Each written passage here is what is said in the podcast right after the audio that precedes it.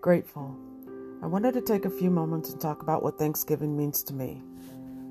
Life. Without a loving couple, I would not be here today.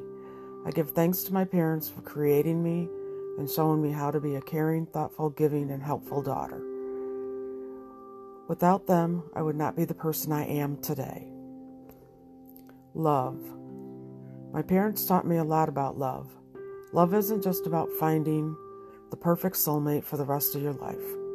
It's about thinking and helping others find fulfillment in their lives as well, getting through the rough times and still being there in the end. I am grateful for what life and love has brought me throughout my life thus far. I am grateful for the lessons learned along the road map of life. Every lesson has taught me something about myself, good or bad.